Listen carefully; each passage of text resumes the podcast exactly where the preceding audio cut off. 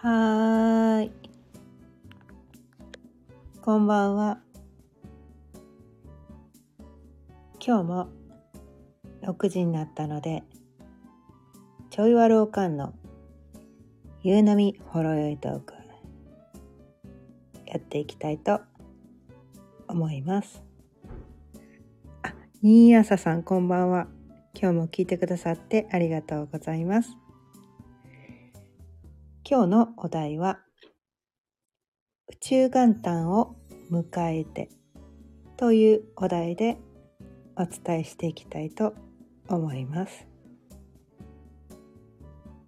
改めまして星読みコーチの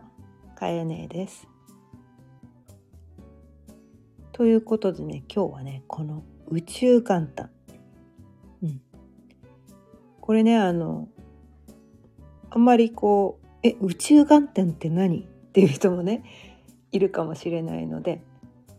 あえてねご説明するとまあ知ってる人にとってはねうんそうそうって感じだと思うんだけど知らない人のためにねお伝えするとこう私たちねいつもこう1年の始まりってこう1月1日ですよね。うん、でもそれっていうのはこのグレゴリオ暦っていうね今のこの365日周期が始まってからそう決まったっていうだけでこう昔からねこの今の1月1日が1年の始まりだったわけではない ですよね。うん、まあみんな知ってると思うんだけど。うん、で国によってねこのなんだろう、まあ、旧旧暦とかねあのなんだろうえっ、ー、と春分じゃなくてなんだっけ立春か。立春とかね。あの節分があるじゃないですか。節分で立春の日から1年が始まるっていう考え方もあったり、うん、あとはねこれはねあの宇宙的なこの星の流れ的に言うとこのね今日3月21日っっていうのはねこれ年によってね3月20日だったりする年もあるんだけど、まあ、大体この20日前後にこの宇宙元旦っていうのはねでこれが宇宙的には新年の始まりというねそういうふうに考えられてるんですね。これはこの宇宙の天体の流れからそういうふうに言われてるんですがでどういうことなのかっていうとまあ今日からお羊座が始まる日なんですね。うん、で十二星座ってよくあるじゃないですか星占いとかでね。うん、それねトップバッターはねこのお羊座なんですよ。うん、お羊座。だからこうね今日からお羊座が始まる日ということで今日からこう1年がね始まるよということでこう宇宙的には大きなこうエネルギーがね変わった。それまでね昨日までは太陽が魚座のところにあったんだけれども今日のね朝6時過ぎぐらいにお羊座に移動した。ってことはそこでね大きなねこのエネルギーの転換があったっていうふうに考えられてるんですね。位置が変わった、ね、星座をまたいだっていうことで大きなエネルギーの転換があって魚座っていうのは一番最後のね1年の一番最後のサインだから昨日で、まあ、昨日が大晦日だったってことですね、うん、昨日が大晦日でで今日がね新年の始まりっていう感じです。で明日ね新月だったりお羊座の新月だったりその翌日にはねこう冥王星がねこう星座をまたぐとかねなんかね3月ねやばいんですよ。3月すごい宇宙的にねこう天体がね移動星座をねまたぐってねこうこれ、ね、星読み知るまではそんなの考えたこともなかったんですけど星読みをしてこの世はこの宇宙のねその天体のエネルギーね、天体が動いてることによってさまざまな出来事がこう起こってきてるとか天体の影響を受けて私たちね人間がすごくこう影響を受けてるっていうのを知ってもうね世の中を見る目が 全然変わっちゃったわけなんですよね。それまではほら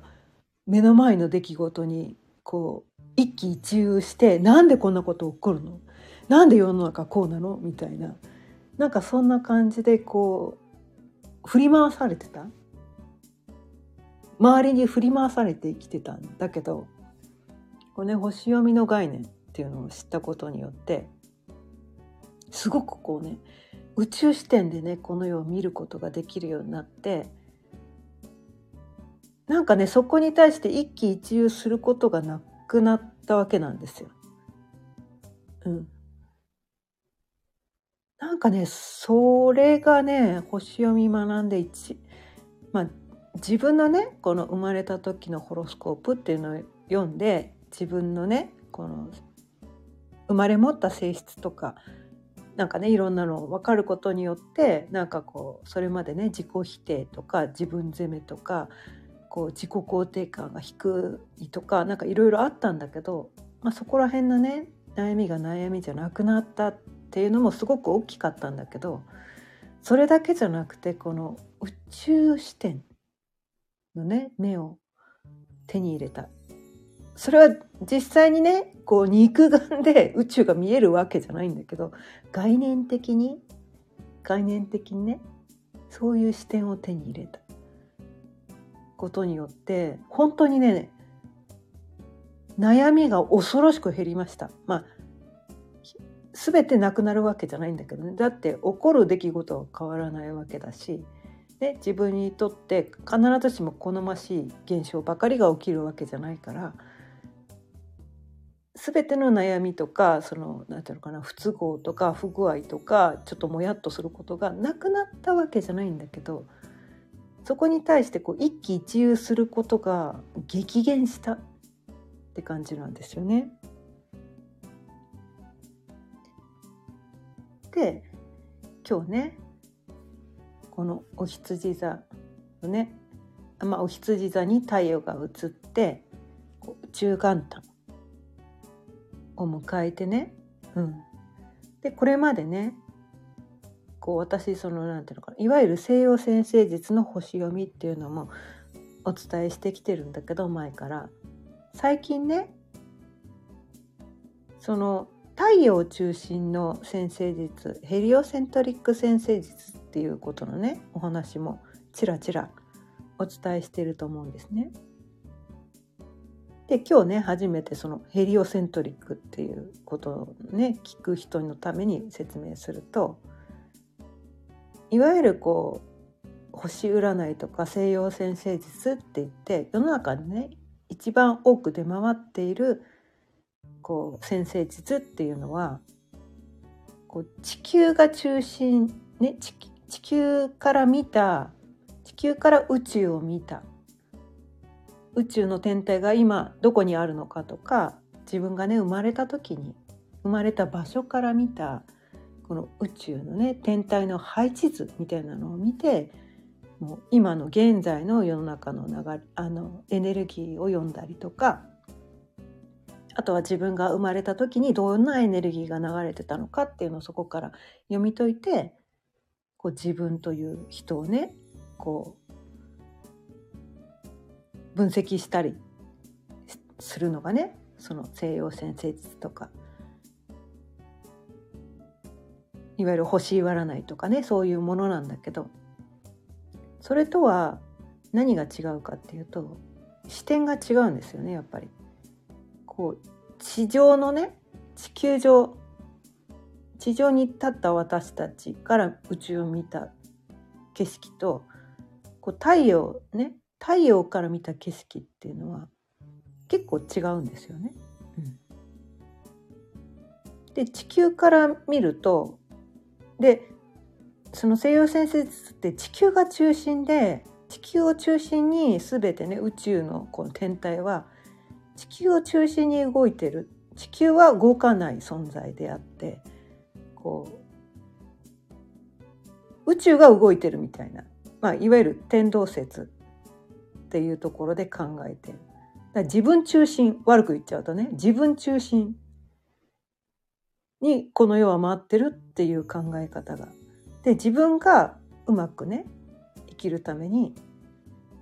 どう自分の生まれ持った個性を使うのかみたいな。だから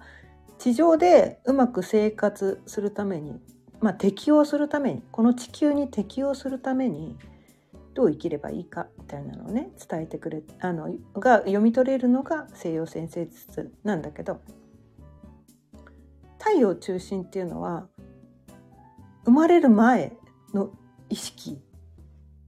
なんですよねこれは。まあそんなのないよってね そんなのないよって思う人も多分結構いるかもしれないけどいや生まれる前なんてないっしょとか 生まれる前、うん、の意識意識はないっていうねそういう考え方がまあ多いと思うんだけどまあ私もねそれが本当なのかどうなのか私が覚えてるわけじゃないからわからないんだけどなんかねこの考え方が気に入って生まれる前にね太陽からね宇宙を見見あの見回してこの地球上にこうなんていうのかなこの地球をね良くするために自分はこういう人生を歩もうみたいなでなんかそういうのを決めて生まれてくるみたいな。で本当の意識っていうのは太陽に今でもあっていつでもね本当の自分の視点っていうのは太陽にあってでこう地上のね今こう肉体、まあ、地上で生きてる肉体はどっちかっていうとこう太陽からこうリモコン操作してるみたいな リモートリモートでこう動かしてるのがこの肉体であるみたいなそういう視点に立ってる。でそれは何のためにそれをやってるかっていうとそれぞれねこの生まれてきたこの地上に生まれてきたこうテーマみたいなのが目的とかが人人それぞれ違うわけなんですね。うん、でそれはで太陽太陽視点なんだけど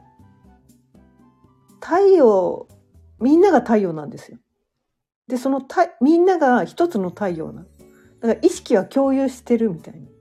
太陽意識をみんなで共有してる。その中でその一人じゃ全てのね経験はできないしこのたった一人でねこの地球を良くすることできないとかその地球上のねこの地球上ってやっぱりその重力がねあのあってこう肉体としての体があることによってその太陽意識ってこう意識だけだと経験できないことがいっぱいあるからそれねいろんな経験をするためにこうなんだろう。まあこのを意識を分割してね分割して地上に降りてくるみたいな。人た、ね、みんな共有の人たった一つの意識なんだけどそこからちょっと分割してこうね今のね私の地上の私っていうのに分割して でやあの役割分担あなたはこういう経験あなたはこういう経験って言ってみらみんなこうなんていうのかな、えーとうん、役割分担してそれぞれがそれぞれでいろんな人生を生きることによっていろんな経験のこうなんていうのかなデータが集まるわけなんですよね みたいな。だからそうねなんかそう太陽はねいろんなデータが欲しいっていうのがあるまずね。というのとあとはねどうやらねこの地球っていうのがすごく特殊な星らしくて、うん、こんなにねこうなんていうのかながんじがらめな星はないみたいなこう不自由な星はないみたいなこうね重力でこう体は重いしみたいなこうなんかこう何かやるのにもすごくこう一つ一つ積み重ねないとなかなか結果に結びつかなかったりとかいろんな制約があるみたいな。で他の星ってそういう星どうやらないらしいんですよね。でもだから他の星でであのなんていうの分からないデータがいっぱい取れるっていうのとあとはねその地球に地球がなんかね今ななんて言ったらいいのかなこの人がもし地球にいないとしたらね人がだ誰一人いないとしたら地球上ってどうやらなんかね光が足りない星になっちゃうらしいんですね。うん、本当かどうか知らんけど。本当かどうか知らんけど。なんかね地球に光をもたらす？うん、なんかだからそのなんていうかな。自分がそのこういう生まれてくる時にねこういう個性を持って生まれてきた、ね、人それぞれね。個性いろいろバラバラにこうね分けてそれぞれが持ってきてるんだけど。でその生まれてきた個性をこう使うことで光り輝くらしいんですよねどうやら、うん。その個性をちゃんと使ってあげるとね。まあ道具と言ってもいいかもしれないけど。持ってきた道具をちゃんと使うと光が輝くらしいんですよ地上で。でそれがこう地球を明るくする？地球のエネルギーって人間がそれをしないとすごい低いエネルギーみたいなこうなってしまうらしいんですね。だからその低すぎるエネルギーをこうなんていうかな軽くするっていう役割があったりとかこの地上を照らすみたいな、まあ、よくねライトワークとかねいう言い方をする人もいるんだけど、うん。まあ、そういうようなこと。私たち一人一人がこう生まれ持った個性をちゃんと使って自分らしく輝いて生きる。それは別に何ていうのかな。こう舞台の上に立ってスポットライブ ライトを浴びることが輝くことではないんですよ。それだけそれも確かに輝いてるけどでも自宅で一人で何かに没頭して研究とかしたりとかして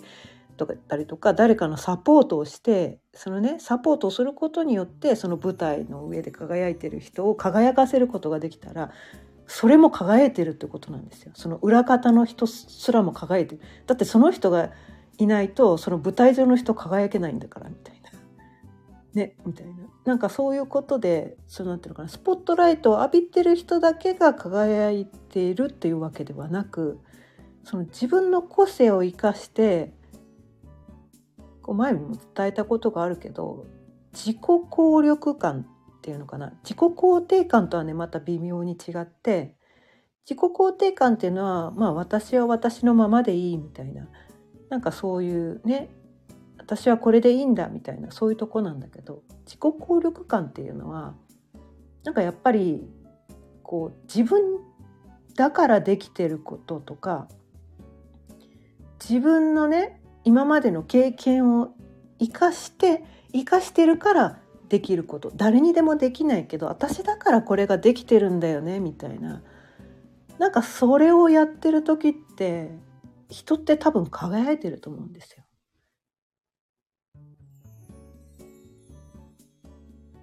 多分誰がやっても同じ結果にしかならないようなこと、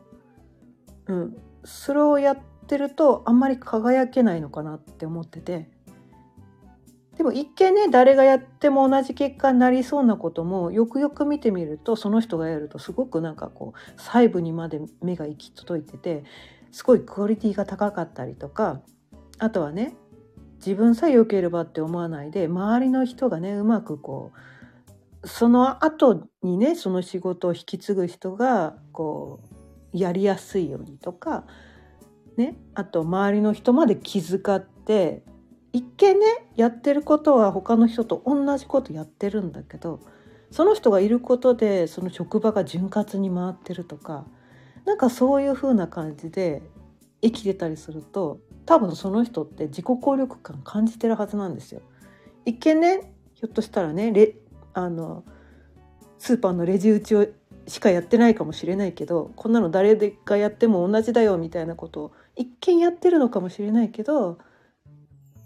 ね、お客さんに対するその言葉かけがねすごいこう優しかったり柔らかい笑顔で接したりとかそうするとその人はその人じゃなきゃできないことをやってるっていうことになるわけなんですよね。うん、でそれを多分やってるとしたら多分その人たとえねスーパーのレジ打ちでも楽しいはずなんですよね。で自己効力感感じてるはずなんです充実感感じてるはずなんですよ。でもこんなの誰でもできるよねでもお金のためにしょうがないからやんなきゃしょうがねえってやってるとそれは自己効力感を全く同じことをね仕事として時給同じで全く同じことやってたとしても自己効力感感じてないと思うんですね。うん、ただその一見数字にあら現れてこないような、うん、なんかそういうこと？なんかそういうことがこうエネルギー的なことですかね。うん、なんかそういうことがすごいこうエネルギーとかそのあり方みたいなのかな、うん、そういうのがすごく大切なのかなって思って。あフェレフェレさん。こんばんは。聞いてくださってありがとうございます。そう。なんかねそういうところ？そういうところに気づくために私がねここ数日間お伝えしているヘリオセントリック先生術っていうね。なんかそれってなんかこう太陽中心でその人がどういう能力を持って生まれてきたのかっていうのは別にそのねこうスポーツの能力が高いですとか頭がいいですあの学校のね学歴が高くなるでしょうとか こういう仕事が向いてるでしょうとかそういうんじゃないんですよ。そういうんじゃないみたいな。なんかどういうふうなこうエネルギーでこのこね、どういうエネルギーを持って生まれてきてでどういう資質をねどういう資質を持って生まれてきてそれをどういうエネルギーでその資質を使うのか。でどういう感じでこの世の中の役に立つのか。それはどっちかっていうとねその地上でうまくこう適応するためとかそのそつなく生きるためとかそういうことではなく最初に言ったようにこの地上をね光で満たすため、うん、こうこう宇宙がねそれをねまあ、太陽ですね太陽がなぜこの、ね、地球がすごく大事らしいんですよ。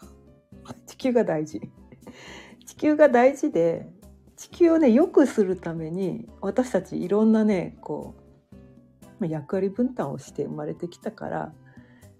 それをね思い出した方がいいんですよね。思い出した方がいい。うん、で私たちこうねこう生まれる前に決めてくるんだけど生まれた瞬間に忘れちゃうわけなんですよね。もう意識がなくなっちゃうわけなんですよ。そこら辺のね。全部忘れちゃう。まあよくね聞くとなんかこう生まれる前のこと覚えてますとかなんか前世のこと知ってますとかいう人たまにいるけどまあそれは大多数じゃないじゃないですか、うん、普通はみんなそんなこと分かってない人がほとんどだと思うから私もそんなの前世のことなんか全然分かんないし生まれてくる前のことなんか宇宙でこれ決めてきたとかそんなの全然覚えてないけど覚えてないんだけどただねこのヘリオセントリックっていうのねこうねあのやってみたことでなんかそれまでね普通の西洋先生術っていうので自分っていうのをね分析してたりしたんだけどいや確かに私そうやって生きてきたしねそうなんだけどそうなんだけど点点点みたいな。私これ一生やるのって思ったらなんかなんかえなんええなんえこ私これぜえこれ一生やらなきゃいけないんですか？みたいな。なんかそういう感じになったんですよね。うん、えこれ頑張ってやらなきゃいけないのかな？みたいな。確かに今までそうやって生きてきたよ。うんそうそう。うん、あの自分のね生まれ持った個性生かして生きてきたけどえこれ一生やらなきゃダメですか？みたいな 感じになっちゃって。なんか違和感が感じた時にそのヘリオセントリックっていうのを出会ってそれはね生まれてくる前に太陽ね。太陽視点でこの地球上で私はどういう役割で生きるのかみたいなどういう目的を持って生きるのかみたいななんかそういうところが読み取れてすごくなんかね解放 解放されたんですね。うん、解放された。それまでこの普通の西洋先生術のねいわゆる星読みってやつのこの生き方をしなきゃいけないのかなみたいななんかちょっと義務感みたいなのがあって いや確かにそれで今まで生きてきたんだけどみたいな感じで なんかなんかええー、ねみたいな感じだったんですよ。うん、だから別にそのねこううまくねその世の中にあの渡っていくためにその要素を使えばいいっていうのはなんとなくわかるんだけどだってそれまで今までそうやって生きてきたからうん、だからそれでまあ普通には生きていけるのかもしれないけどなんかどっかにねこう忘れ物をしているようななんかなんか大事な何かなんか私他にやることあるんじゃないのみたいな。もうそういうところがすごいこうなんかね気になって気になってすごいそのね西洋先生術ってどこまででも掘れるからもういっぱい掘ったんですよ。でも掘っても掘っても掘っても掘ってもよく分かんなかった。でもねこの視点を変えたわけなんですね。地上の自分がああしようこうしようみたいなどうどうやって生きればいいんだろうって地上でどうにかこうにかしようとしてたところを太陽視点に持ってったらああみたいな。一気にこうなんて視界が開けたみたいな。あそっかみたいなすごいすごい抽象的な意見になっちゃうんですけどだって太陽遠いじゃないですか地球から離れててこのヘリオセントリック先生術では具体的なことは読み取れないんですねあんまり。抽象的なこう概念的なことは読み取れるけどでもすごく自分にとってしっくりくる感じのことが読み取れる。でそれまでねこの自分が何のためにこの、ね、地球に生まれてきたのかっていうのがわからないでこの先生西洋先生術の、ね、要素を使って何とかかんとか生きようってしてたんだけどそれは何のために生まれてきたのかがわからないまま何とかかんとかしようとしてたんだけどそうじゃなくて視点が分かってあこのために生まれてきたのかっていうのが分かった上でそのためにね地上でこれねこう西洋先生術いわゆる地球中心の先生術両方組み合わせてこう抽象的な概念はだからなんていうかな企業理念ってよくあるじゃないですか。企業理念とか っていうのが分かるのがこのヘリオセントリック。でも企業理念だけだとこう会社は回っていかないじゃないですか。じゃあ具体的にどうすんのみたいな。で、こういうことがあったら、ね、どういう商品を売るのとか、具体的な形になるものっていうのはヘリオセントリックだとね、ちょっと読みにくいんだけど、そういうのをいわゆる西洋先生術でね、細かく読むのはね、そっちの方が得意なんですよ。両方組み合わせて半々ぐらいで使っていく。企業理念がないままなんかね売り上げを上げようとか言ってるだけだとなんていうのかなエネルギー源がないみたいな感じ。で枯渇しちゃうんですよね。そう。枯渇しちゃう。何のために私これやってんだろうみたいな。そのなんていうのかな。目的意識みたいなのがないと熱源がないとなんていうのかなエネルギー切れを起こしちゃうんですね。え私はこういうね資質を持ってるからこれを生かして生きていけばいいんだけどで私何のためにこれやってんの？っていうのが分かんないと動けなくなっちゃうんですね私たちって。でだからやっぱりそのね生まれてきた時でね何のためにこの地球でこの能力をね与えられたのかっていうそこら辺まで分かることによってなんかね視点が全然違ってくる。うん、ああそうか。だから私この能力持ってるのねみたいな、うん、なんかそういうところにもこうつなげられたりとかして。でそれをうまく使っていく。それまでね地上視点で見てたらなんかこういろんな性質をこうなんていうのかな。司令塔みたいなのがよく分かんなかったんです。不在みたいな。司令塔がいるようないないようなえ誰の意見聞けばいいんですか？みたいな。自分はねいろんな能力持ってるけどで誰の意見を聞けばえっ、ー、とねいいろんなこう自分の中に個性があってこの場面ではどどの性質を使えばいいのとかね司令塔みたいなのがこう不在だったんだけど、まあ、太陽中心になってくると明らかに太陽中心じゃないですか。ね。自分は太陽なんだ地上のこの肉体すらもこうね自分のこう分身なんだみたいな。で水星も火星もね地球も木星も土星も海王星も冥王星も天王星も全部自分の分身なんだみたいなそういう視点に立てたら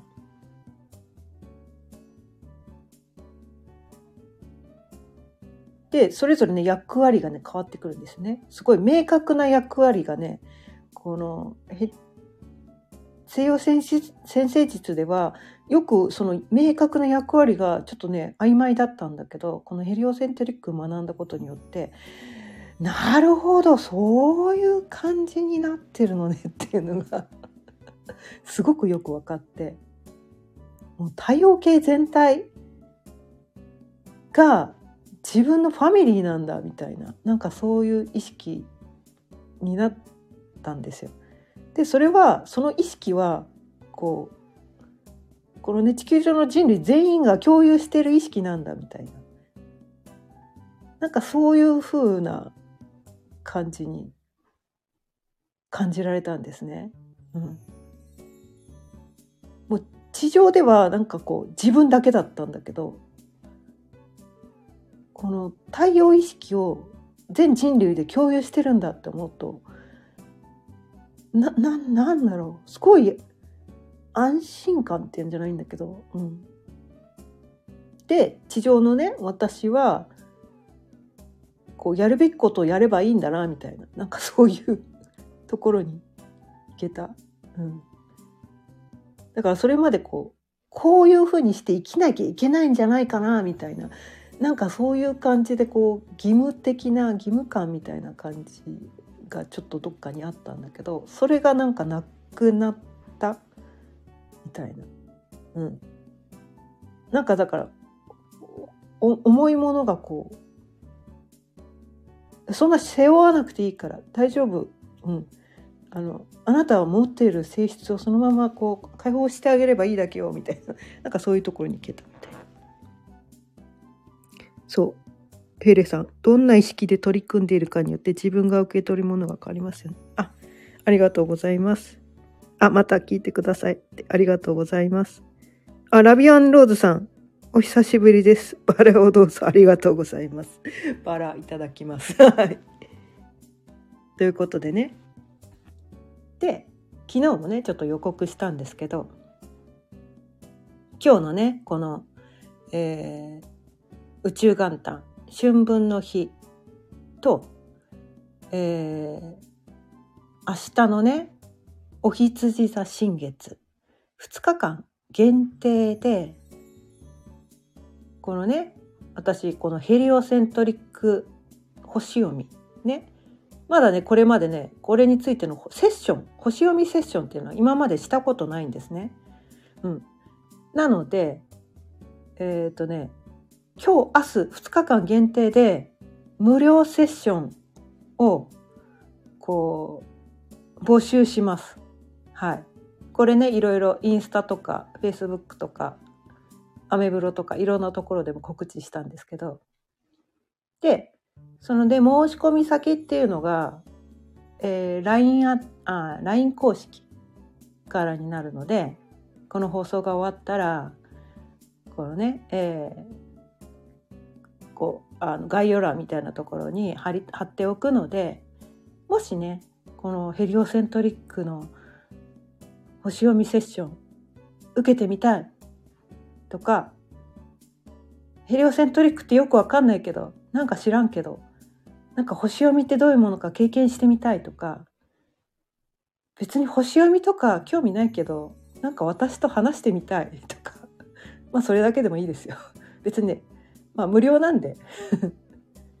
なんかねその星読みとかなんか私が普段こうねお話ししてることについて聞いてみたいでも構わないですしなんかそれについて興味がある人はこれねあのまあでもやっぱり、うん、星読みセッション受けてもらった方がいいかな。うん、そう受けてもらってでもしねあそう無料で提供するのでそのセッションを受けてくれたらそのお願いとしてねこの SNS でねこのセッションこんな感じだったよみたいなねこうシェアをね誰かにしてほしいなと思って、うん、でそこら辺もねお願いしたいと思うんですがもし興味がある人は、えー、LINE 公式からあのヘリオセッションお願いしますみたいな感じで送ってくださればこちらから改めて返信しますのでご興味がある方は申し込んでみてください。ということで今日も30分過ぎたのでそろそろ終わりにしたいと思います。今日も聞いてくださってありがとうございました。毎日夕方6時からだいたい30分ぐらいその日のテーマを決めて自分で自分を幸せにする方法をお伝えしています。また聞いてくださったら嬉しいです。それではまた明日。さようなら。